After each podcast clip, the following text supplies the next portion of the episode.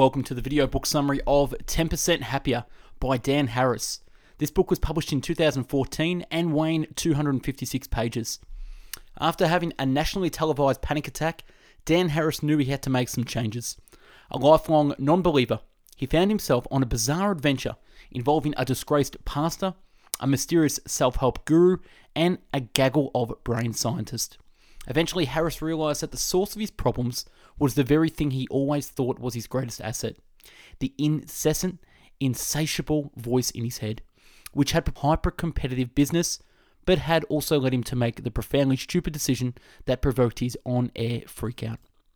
Eventually, Harris stumbled upon the effective way to rein in that voice, something he always assumed to be either impossible or useless meditation a tool that researchers suggest can do everything from lower your blood pressure to essentially rewire your brain.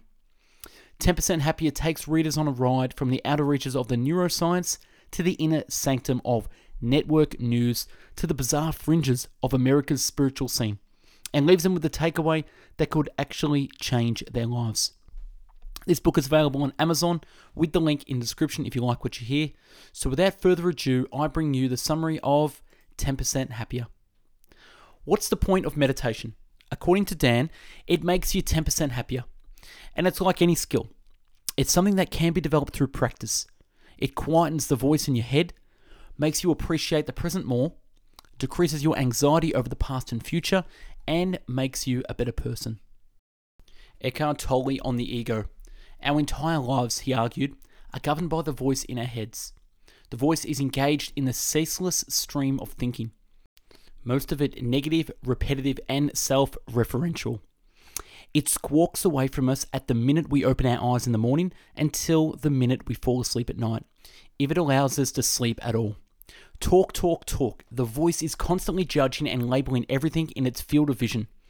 Its targets aren't just external, it often viciously taunts us too. The ego is never satisfied, no matter how much stuff we buy, no matter how many arguments we win or delicious meals we consume. The ego never feels complete. The ego is constantly comparing itself to others. It has us measuring our self worth against the looks, wealth, and social status of everyone else.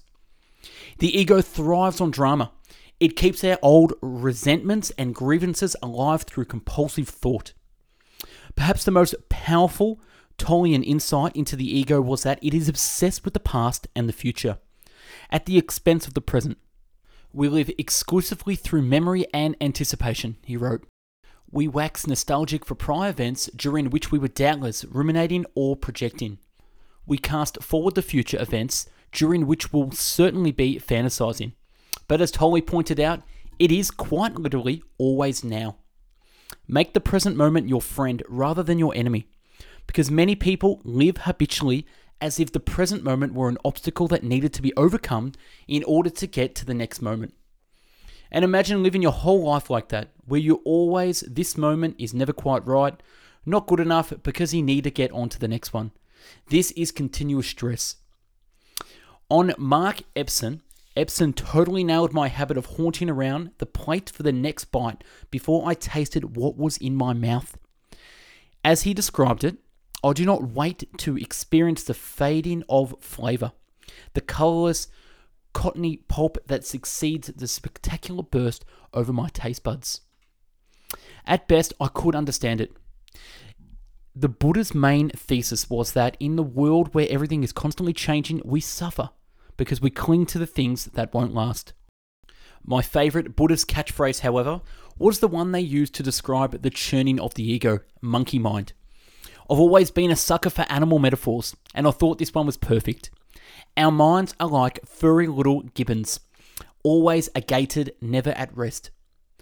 The doctor's theory was that, in modern life, our ancient fight or flight mechanism was being triggered too frequently, in traffic jams, meeting with our bosses, etc., and that this was the contributing epidemic of heart disease. The final step, non identification meant seeing things just because I was feeling angry or jealous or fearful. That did not render me a permanently angry or jealous person. These were just passing states of mind. What mindfulness does is create some space in your head so you can respond rather than simply react. In the Buddhist view, you can't control what comes up in your head, it all arises out of the mysterious void. We spend a lot of time judging ourselves harshly for things that we had no role in summoning. The only thing you control is how you handle it. The pursuit of happiness. This, as Joseph has pointed out on the retreat, is the lie we tell ourselves our whole lives. As soon as we get the next meal, party, vacation, sexual encounter, as soon as we get married, get a promotion, get to the airport check in, get through security and custom, a bouquet of Auntie Anne's cinnamon sugar sticks will really feel good. We live so much of our lives pushed forward by these if only thoughts, and yet the itch remains. The pursuit of happiness becomes a source of our unhappiness. Praise Allah, but also tie your camel to the post. In other words, it's good to take a transient view of the world, but don't be a chump. Striving is fine, as long as it's tempered by the realization that, in an entropic universe, the final outcome is out of your control. And if you don't waste your energy on variables you cannot influence, you can focus much more effectively on those you can.